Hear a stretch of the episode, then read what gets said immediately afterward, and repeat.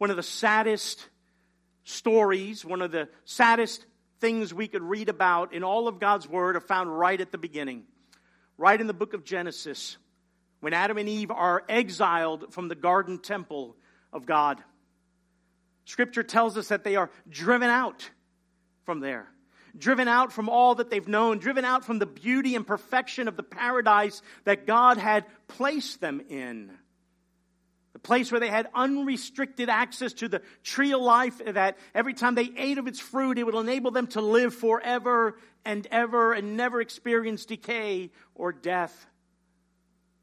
But even more glorious than that is, is the reality that they had unrestricted access to the presence of God.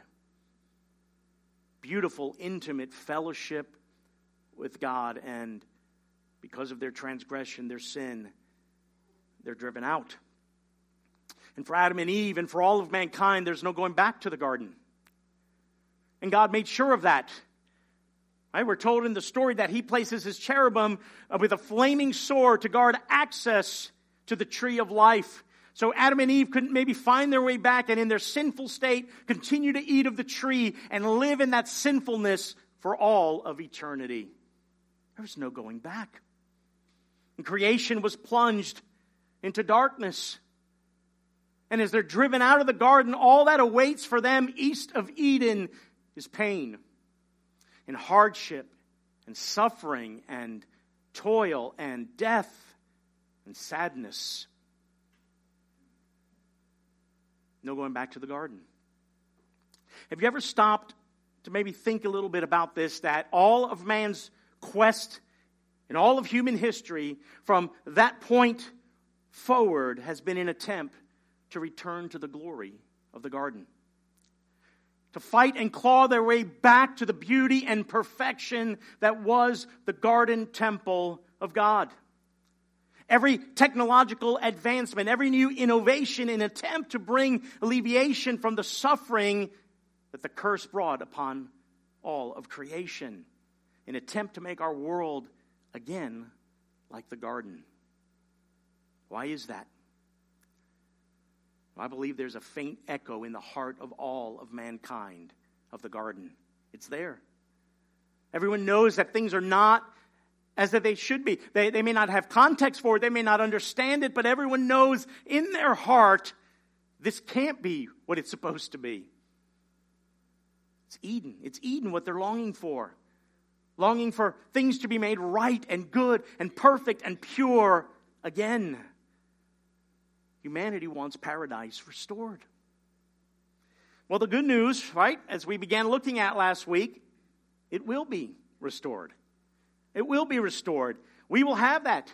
Paradise lost, but our hope is that it will be regained. Now, it won't be a return to the original. It's even better than that, right? It's more superior than that. This is like Eden 2.0. It is the ultimate upgrade to the paradise that God created for us in the beginning. Now, I want to tease out our main point today and, and for us to think about this as we go through these uh, certain portions of Scripture today. And it's this that eternal life in the new creation will be infinitely more glorious than you and I could ever imagine. Paradise lost will be paradise regained in an infinitely better Garden of Eden. Now, we're going to look at that last portion of chapter 21 and the beginning of chapter 22. So we'll take this in two parts uh, to get this final glimpse that Revelation gives us into the glories of the new heaven and the new earth. We saw last week a little bit of the exterior of the holy city, the New Jerusalem. Right? We, we analyzed its structure, its walls, its gates, its foundations, and all that that represented. And now we'll get a little glimpse of the interior uh, of the holy city, the New Jerusalem. We're going to look first at what's not present in the holy city, and then secondly, we will look at what is central to the holy city. Now, Revelation 21, verses 22 through 27, hear the words of the living God. And I saw no temple in the city, for its temple is the Lord God, the Almighty, and the Lamb. And the city has no need of sun or moon to give shine on it for the glory of God gives it light, and its lamp is the Lamb. By its light will the nations walk, and the kings of the earth will bring their glory into it, and its gates will never be shut by day, and there will be no night there. They will bring into it the glory and the honor of the nations, but nothing unclean will ever enter it, nor anyone who does what is detestable or false, but only those who are written in the Lamb's book of life. These are the words of the Lord. Now, chapter 21 started with uh, the angel showing John the holy city. He tells John, he goes, Let me show you the bride, the wife of the Lamb. And here we would expect to see people, but following in everything we've studied in Revelation, what John receives are symbols, images, pictures that shows him the bride, the wife of the Lamb. But we don't see people, we see a city.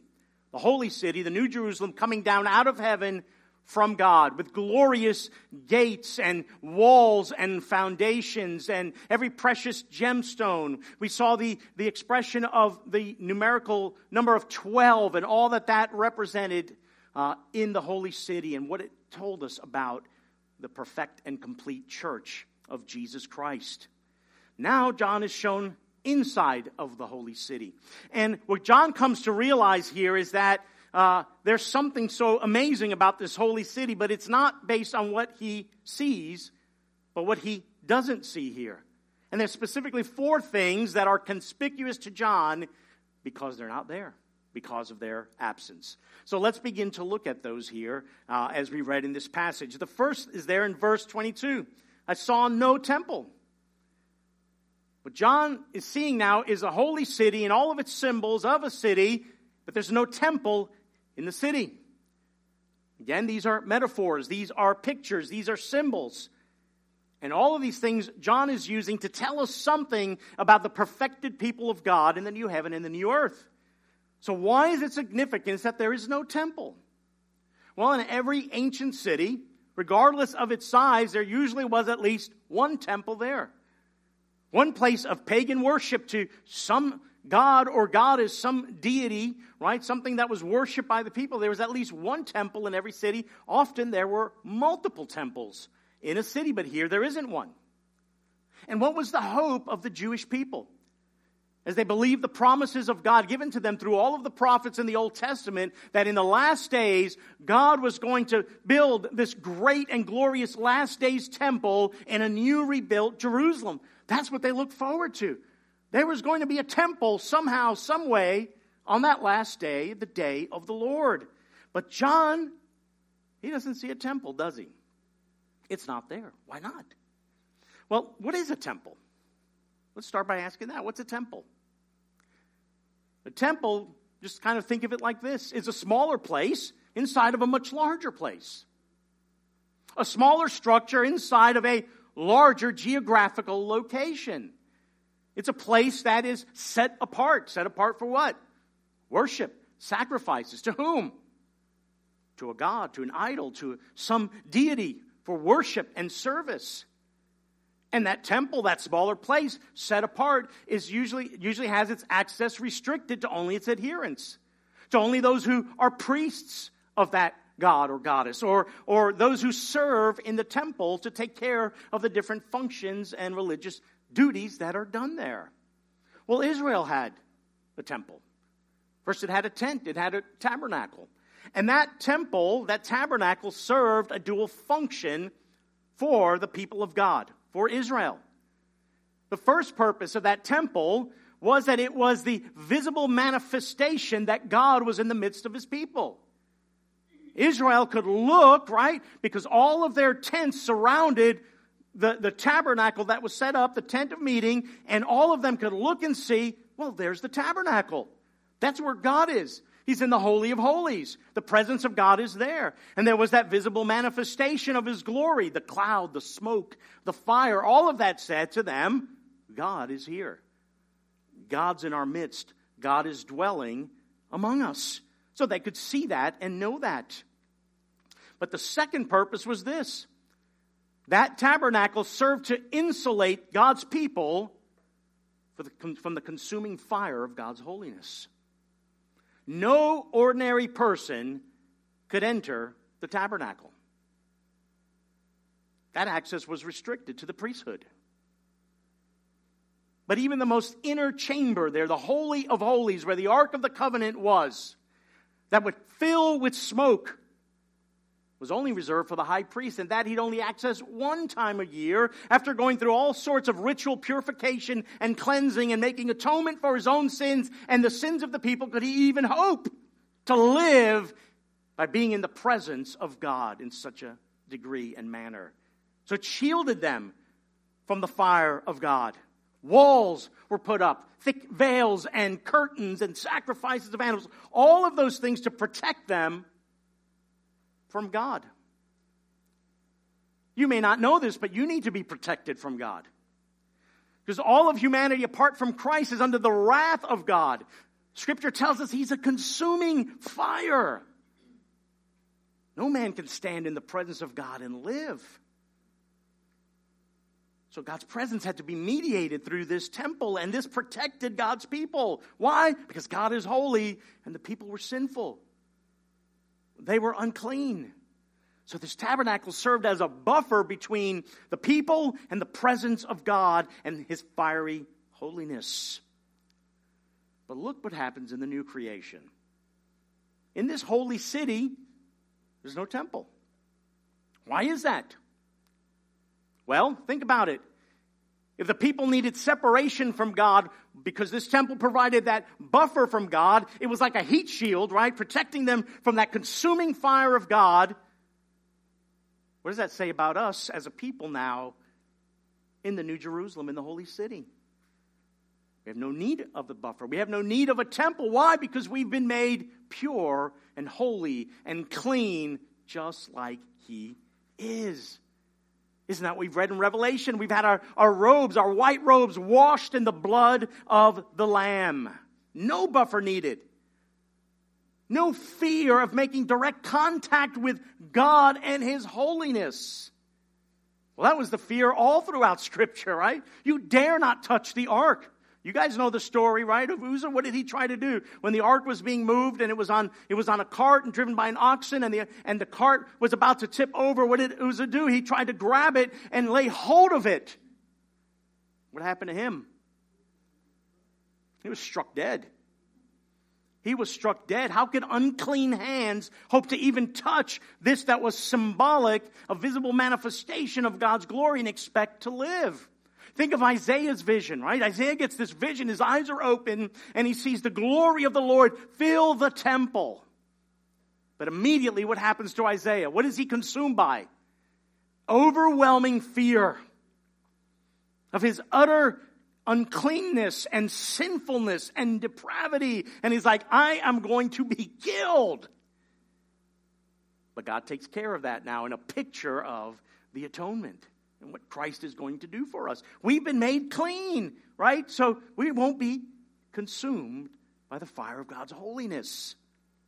Remember in 2016, 2116, we, uh, we saw the angel measuring the holy city. And we saw that the, the measurements of the holy city, its length, its width, uh, its height, uh, all indicated that it was a perfect geometric cube and that that was a replica of the Holy of Holies in the temple, the only other place in Scripture that we see this particular shape, this particular form. And there we said that that represented that the holy city, which is the people of God, means that the church, his people, is the temple of God. We are the temple of God. His dwelling place is with his people. His presence is with them. A fulfillment of what we saw earlier that God said, My dwelling place will be with man. I will be their God and they will be my people. God's presence everywhere. Now, Jesus himself said that he is the temple. We have Peter writing later on saying uh, that, the, uh, that, that we, uh, God's people, are living stones in God's temple. We have Paul writing saying that the church is built as the temple of God, built on the foundation of the apostles and the prophets, of whom Jesus is the chief cornerstone. We have all of this language in the New Testament, uh, Testament indicating to us that we are the temple of God. This is why there isn't going to be a physically rebuilt temple in the new heavens and the new earth. There's no need of it. It tells us that there is no temple for the reasons we just stated.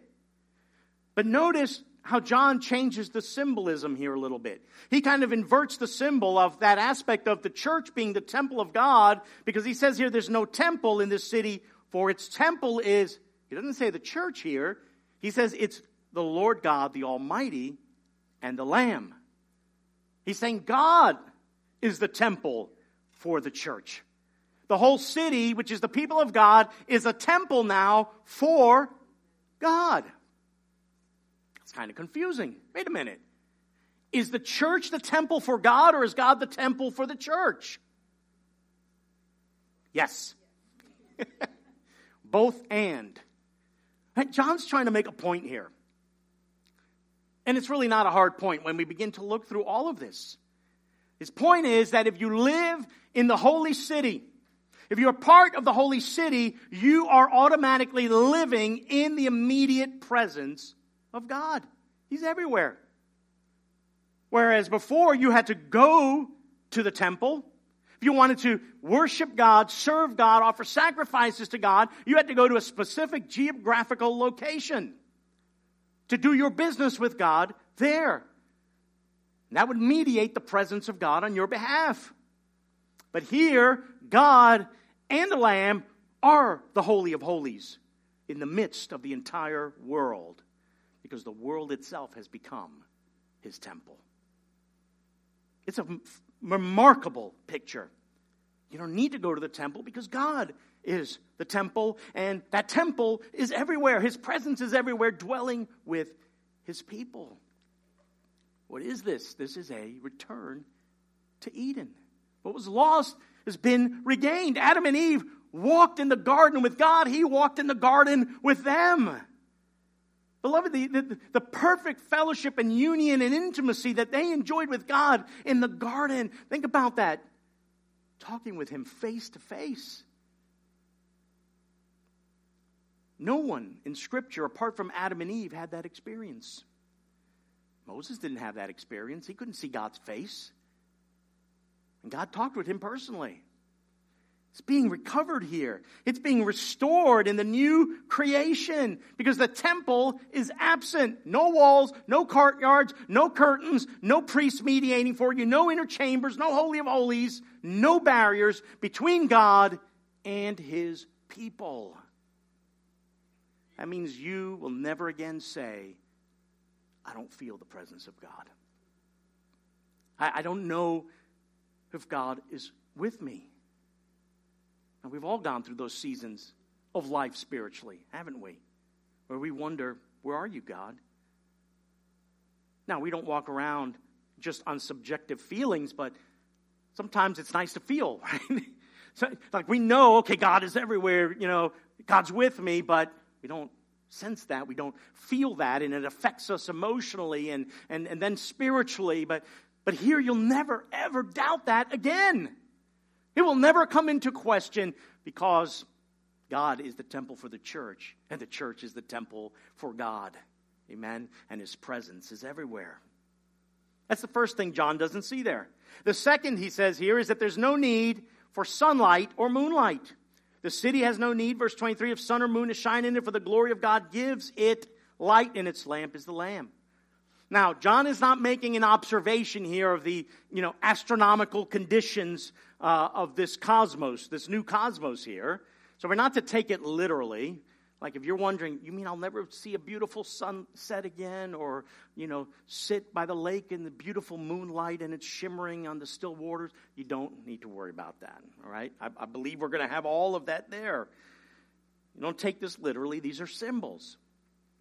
But because God's presence saturates the entirety of the environment of our eternal existence in this new world, these new heavens and new earth, and because God's glory is always accompanied by His presence, and His presence is always accompanied by His glory, they are indivisible.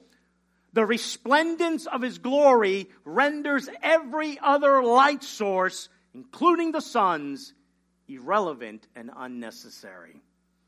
Look how Isaiah describes exactly what John is seeing in this vision the 24th chapter of Isaiah, verse 23 Then the moon will be confounded and the sun ashamed, for the Lord of hosts reigns on Mount Zion and in Jerusalem, and his glory will be before his elders. As brilliant as the light is that our sun produces, and all of the lights of the luminaries and all of the cosmos, they will all pale in comparison to the infinitely superior radiance and light of the glory of the Lamb. They don't hold a candle to it, as the expression goes. Now think about it. If I were to, it's a beautiful, bright, sunny day today. I'm going to light a candle to light my way and go outside with that candle. Will that make any difference at all? Will that actually make things brighter as I go out and about? No, right? Because the sun is bright and, and hot and shining bright in the sky. Well, that's the comparison kind of being shown to us here. Think of the light of the sun and what it produces, and that is going to be humbled before the light produced by the blazing glory of the Lamb of God. It's remarkable. The Lamb is the lamp of the holy city. That's why there's no need for sun or moon. It's not that they're not going to be there, but their light is irrelevant in comparison to the glory of God. Notice what John says uh, is a consequence of the glory of God and the Lamb illuminating the city. Verse 24 By its light will the nations walk, and the kings of the earth will bring their glory into it. Now, this is pretty cool. The nations are there. The nations are present. They'll walk by the light of the Lamb. What does that tell me? It tells me that heaven's not going to be all plain vanilla or plain chocolate. all of the nations are there. Every ethnicity represented. The beautiful diversity of all of creation, of the people of God, of the nations are present there. Now, we've already seen this in chapter 7. John sees the vision of the triumphant church in heaven with the multitudes standing before the Lamb, worshiping before him, what? From all, every nation, tribe, peoples, and languages. And then in chapter 5, the Lamb ransomed with his blood people from every tribe and language and people and nations. All ethnicities are present in the holy city. We're not all going to look the same. We're not all going to be stormtrooper clones, you know, just marching together and you can't tell who's who. No. There's going to be a beautiful continuity between what we see now in the diversity of ethnicities of the nations in the new renewed creation here. All of our ethnic and cultural distinctives are going to be preserved. All of them. Because what is he seeing here? He's seeing the nations. Now, don't think nations and think United States, Canada. I don't think Canada will be there. Um, Mexico. Yeah, you know, don't think about geographical boundaries of nations. That's not what's in view here. It's ethnos, the ethnoi, the peoples, the people groups, the ethnicities. That's what's in view here. And that shows us something about the glory of heaven. All the varieties of colors that God has created are going to be present. So it's not going to be a city dominated by one ethnic group or majority. But the best from every nation will have a place in the new Jerusalem. And we will retain our ethnic and national identity, but not from a nationalist or patriotic standpoint or from a political one. We're not going to be waving the American flag in heaven. Here we are. No, that, that's not what's going to happen there. Okay? We won't be flying our country's flag. There'll be no more rivalries, no more uh, cultural superiority from one group over another. No, in this new creation, what do we know of it? The former things have passed away. God said, Behold, I make all things new. And part of that new is that everything right now in this present order that divides us and separates us and creates hostility among people groups and hatred and racism and all of those things will have been done away with. And nothing of the old order passes on into the new. This also tells me that the gospel will succeed in its mission. All of the nations will be present. Everyone that's supposed to be saved will be saved. And they're going to be there on that day in glory. Look at the third thing. Other than no temple or no need for sunlight or moonlight, John says that it's actually there no night. Verse 25, and its gates will never be shut, and there will be no night there. No night in the holy city. Again, that doesn't mean that we're going to have our might not have our 24 hour cycle of day and night and the earth rotating on its axis and you know we have day here and then night later on. Uh, no i don't think that's going to change. I believe that's part of the cycle of creation that god made. But what it does mean here is that john is borrowing language from a vision that the prophet zechariah had in which he says in Zechariah 14 that at the coming of the Lord, there will be no day or night, and that what is considered nighttime is actually going to be flooded with light. Now, again, stick with the imagery here. Remember, these are symbols, these are metaphors. They mean something, they represent something. What's in view here? A city with walls and with gates. And specifically, we're told here that these gates are going to be permanently open. They're never going to be shut. So why bother have gates, right, if you're never going to close them? Well, in the ancient cities, right, it was important to close your gates at night. While it was daytime, really it wasn't necessary. You had sentries on the wall. They can look out. They're watching. They could see a threat from a great distance. If they needed to come down and close the gates, they could do that. But at night, every city closed their gates. Why?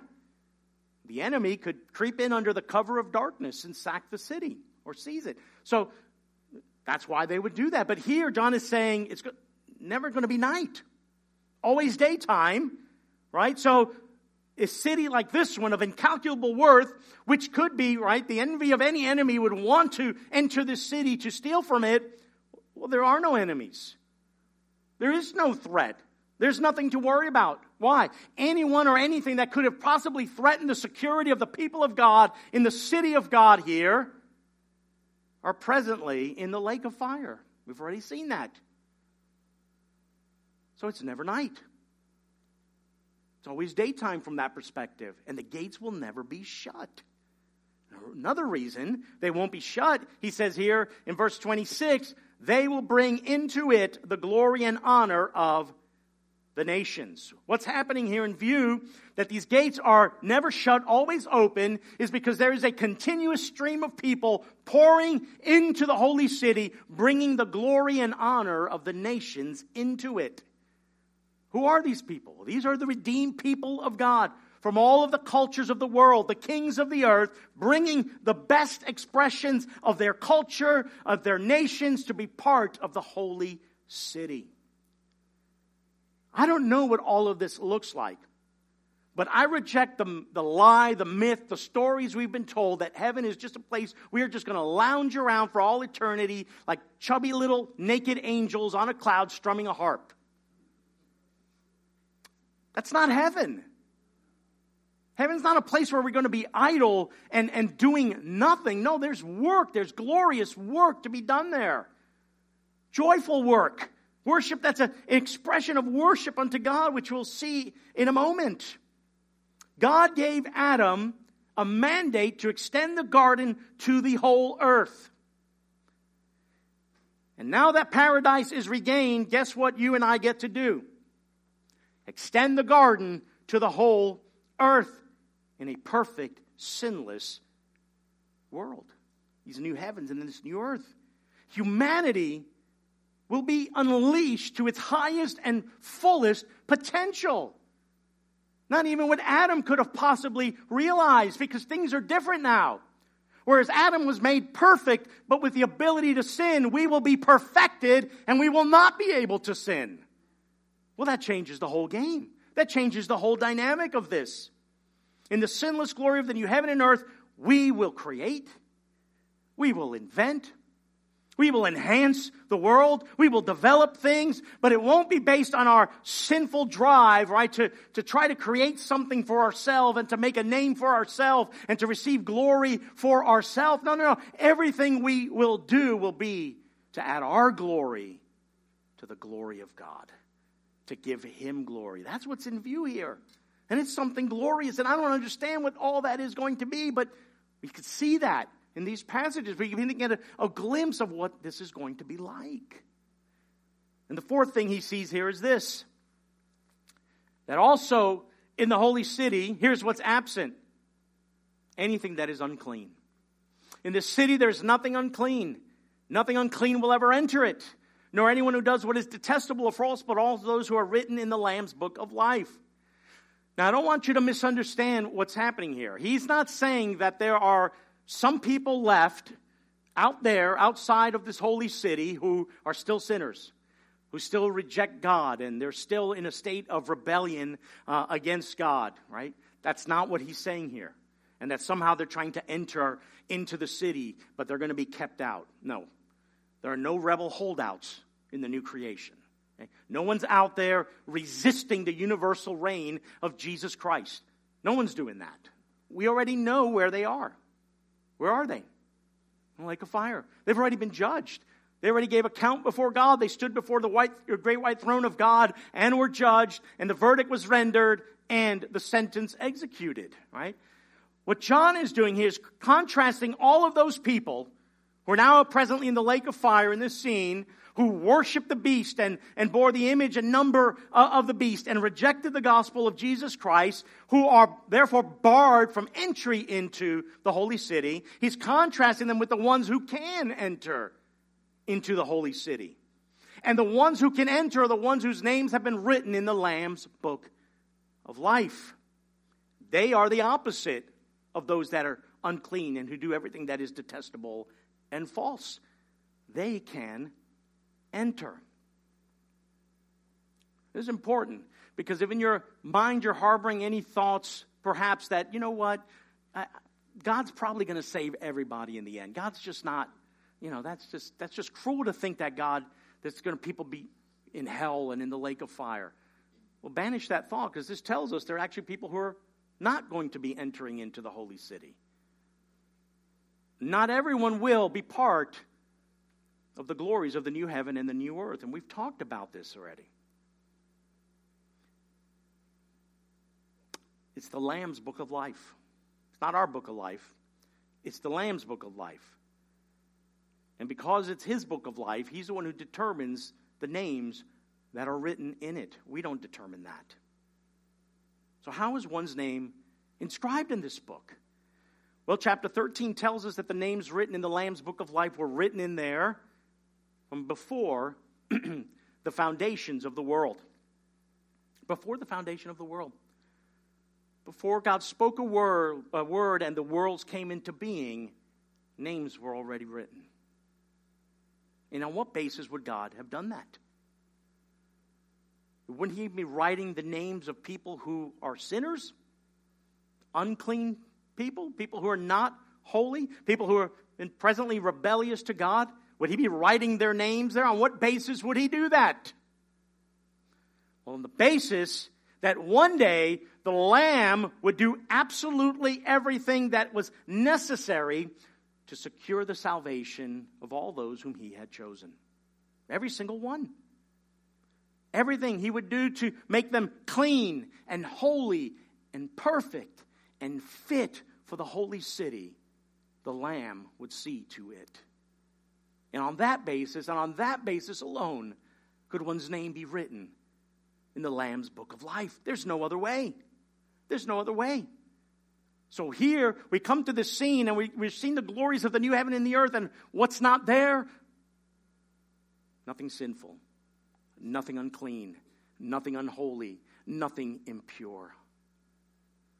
Could you even imagine for a moment what life would be like that in a place like that?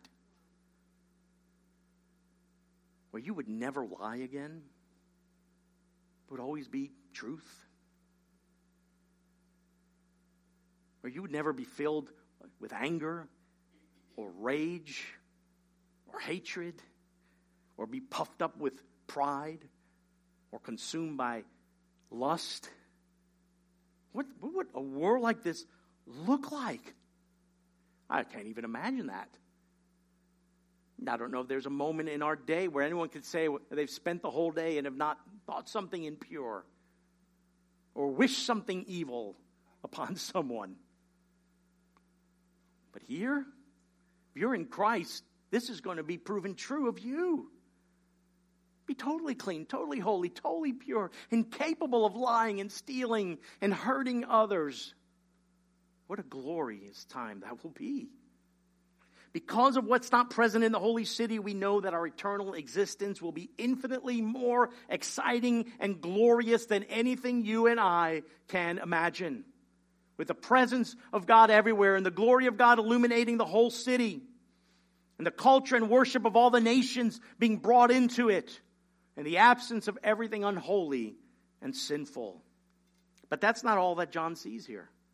He doesn't just see what's not there, now he sees what's central to the city, the hub of the city, the engine of the city, if you will. He sees what's there, central. Let's read Revelation 22 now, verses 1 through 5. Then the angel showed me the river of the water of life, bright as crystal, flowing from the throne of God and of the Lamb, through the middle of the street of the city. Also, on either side of the river, the tree of life with its 12 kinds of fruit, yielding its fruit each month. The leaves of the tree were for the healing of the nations. No longer will it be anything accursed, but the throne of God and the Lamb will be in it. And his servants will worship him. They will see his face, and his name will be on their foreheads, and night will be no more. They will need no light of lamp or sun, for the Lord God will be their light, and they will reign forever and ever. What a, what a beautiful picture here. These symbols that John is showing to us here, these pictures that he's seeing, are ones that we are familiar with already in Scripture. They're symbols from the creation account, they're symbols uh, from Old Testament prophecies concerning the great last days temple. And the first symbol that he sees here is this river of the water of life. And that river reflects the glory of God. We're told it's like crystal. An image we saw way back in chapter 4 in the vision scene of the throne, where he saw a sea of glass like crystal before the throne of God. Now, there are several Old Testament prophecies that are in view here. One is the prophet Joel prophesying uh, of this glorious day of the Lord, where he said in Joel 3 the, the mountains will drip with sweet wine, and a fountain will flow from the house of the Lord. What was Joel seeing? He was, he was seeing this great last days temple that John is now seeing. But more specifically, this, this imagery comes from the 47th chapter of Ezekiel. That whole last section of Ezekiel is this vision of this great last days temple. An angel is taking Ezekiel throughout the entire Temple Mount and showing him absolutely every facet of this temple, and it's being measured. But here in Ezekiel 47, now he, he sees this vision of a river beginning to flow out from before, uh, below the threshold of the door of the temple. And the further away that that river begins to flow out of the temple in the water, it's getting deeper and deeper. It's an ever increasing and ever deepening and ever expanding river that's going out. And it's so deep that he has to swim to get across the river. He gets to the banks and he stands on the bank and he begins to look, and in each side of the bank, he sees trees, just an abundance of trees. This water keeps going forth, and everywhere that the water touches, life happens. It flows into the Dead Sea and it's transformed into fresh water teeming with life. And there's fruit trees in abundance with, all, with, with fruit that it produces each and every month. And its leaves, he says, are for healing.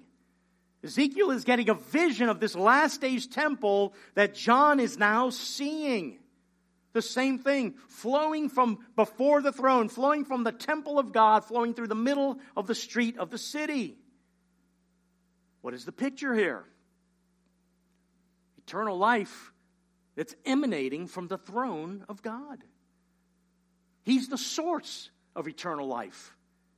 He's the source of the provision for eternal life. Provision of eternal life for God's people from God's sovereign throne. This river imagery goes all the way back to Genesis because it's found in the garden. We're told there was, there was a river that flowed from Eden, the mountain temple of God, to water the garden of Eden.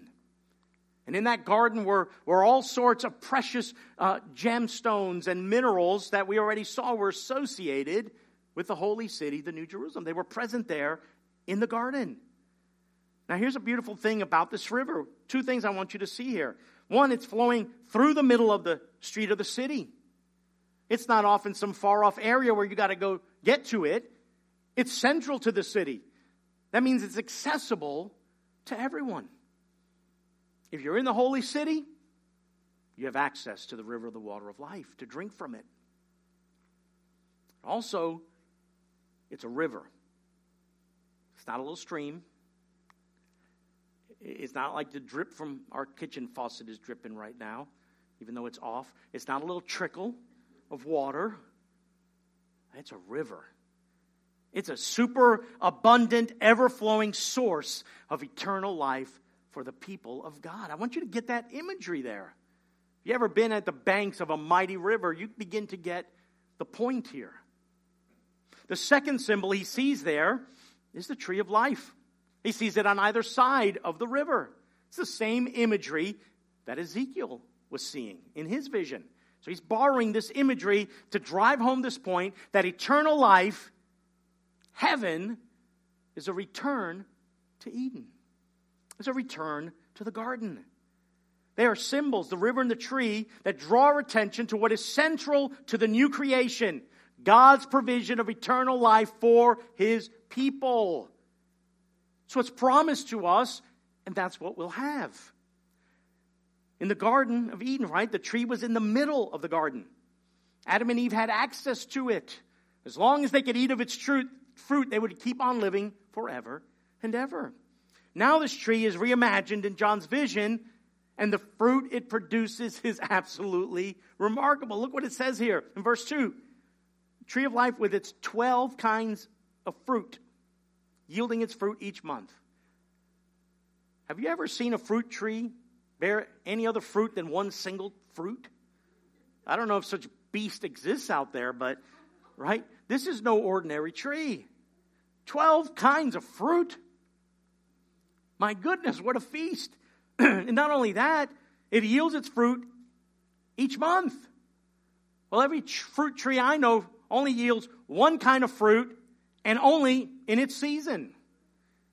We're trying to grow tomatoes right now. We got this little little sprout that came up, and I'm just jumping for joy and hoping the thing lives, right? And at some point, maybe I'll get to eat one of those tomatoes if the squirrels don't get to it, right? But it's only going to yield one thing, and at that, only for a short season.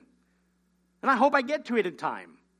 But here, 12 kinds of fruit every month of the year. I'll never go to one of the branches of the tree and find it empty. Abundant life, eternal life here. 12 kinds of fruit, 12 months out of the year. Again, that number 12. You can't avoid this, right? Why 12? Again, associating it back to everything we've seen before, right? 12 tribes, 12 apostles, 12 foundations, 12 gates, all of that 144 cubits the width of the wall 12000 stadia right multiples of 12 all things that speak to the perfect and complete number of the people of god that's what that number 12 symbolizes. Well, here, this 12, in regards to the tree of life, symbolizes the complete provision of unending eternal life for the people of God.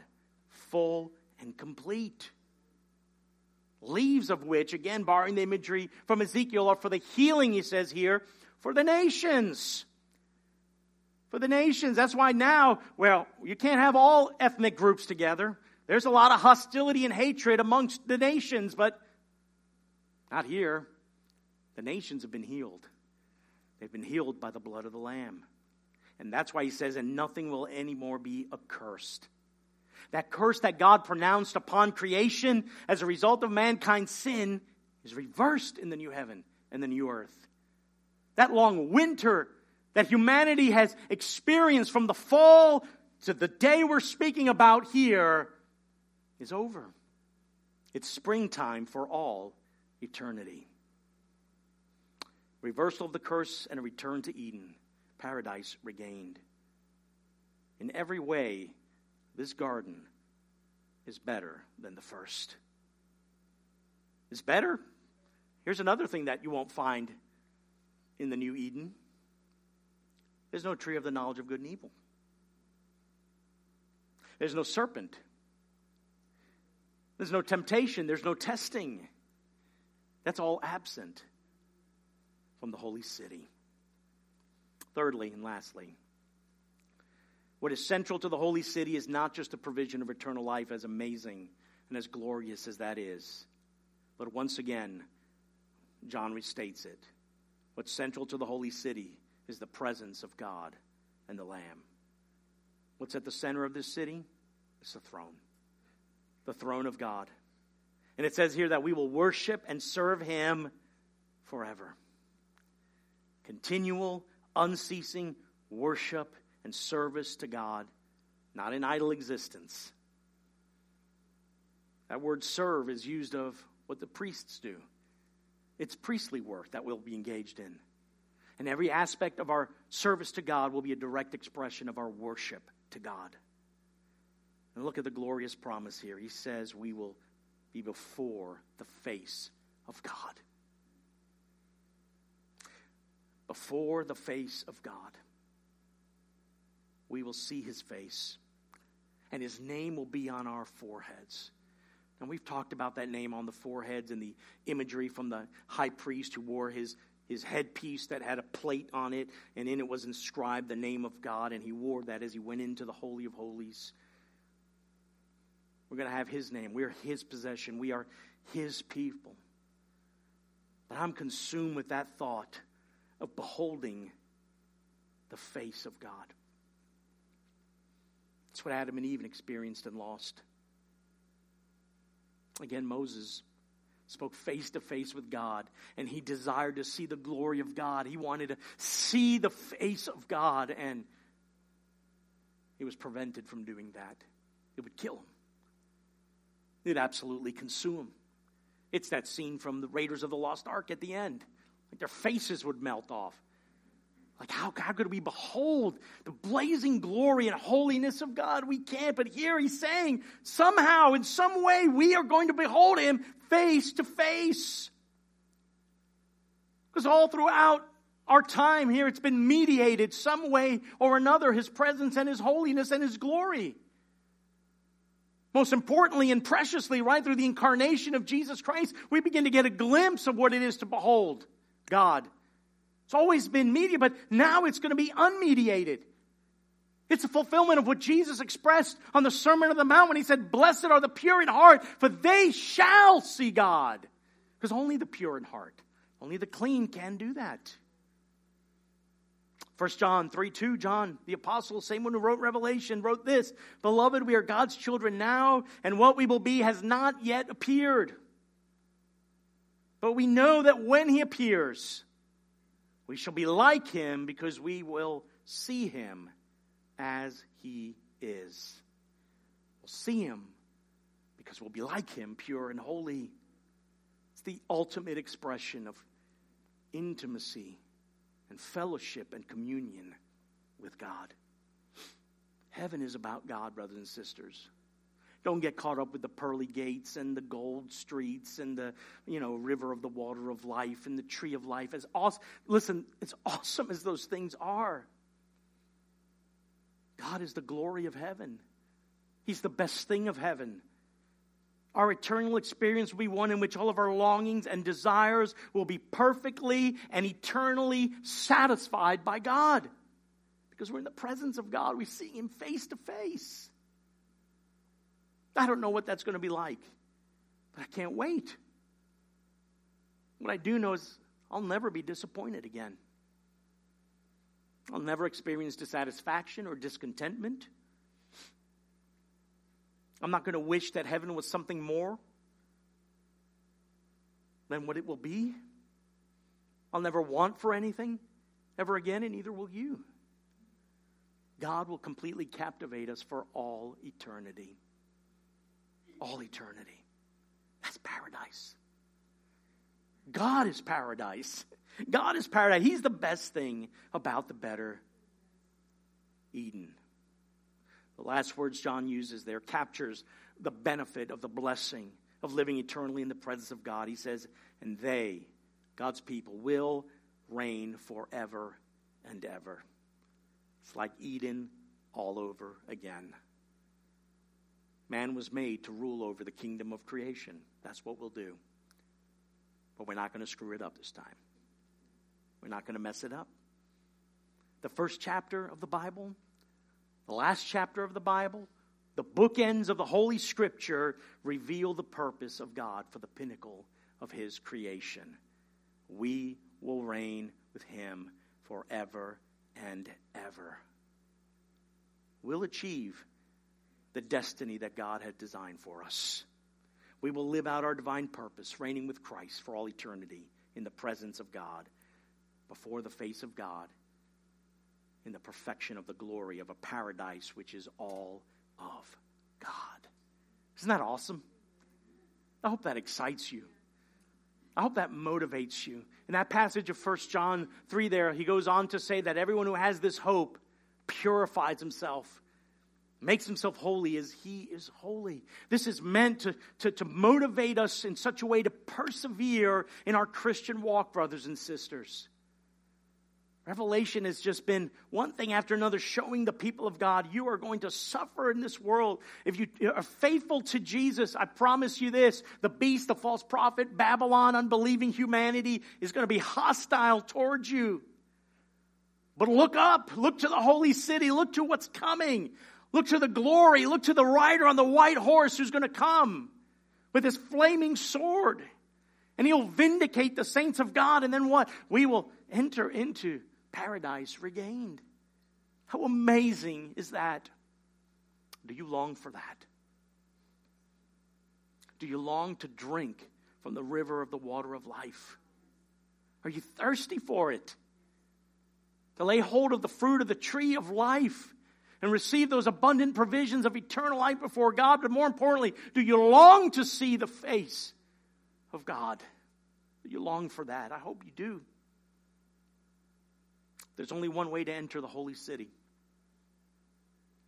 There's only one way to gain access to it. You have to be clean. Nothing unclean will enter it. You can't buy your way into the holy city. You can't bribe your way into the holy city. You can't work hard enough or try to be good enough to enter into the holy city. There is only one gate that we pass through to get into the holy city, and that's through Jesus Christ. He's the door, it's through his blood. He's our only hope. He's your only hope. Enter in through the city. He's the only one who can get you there.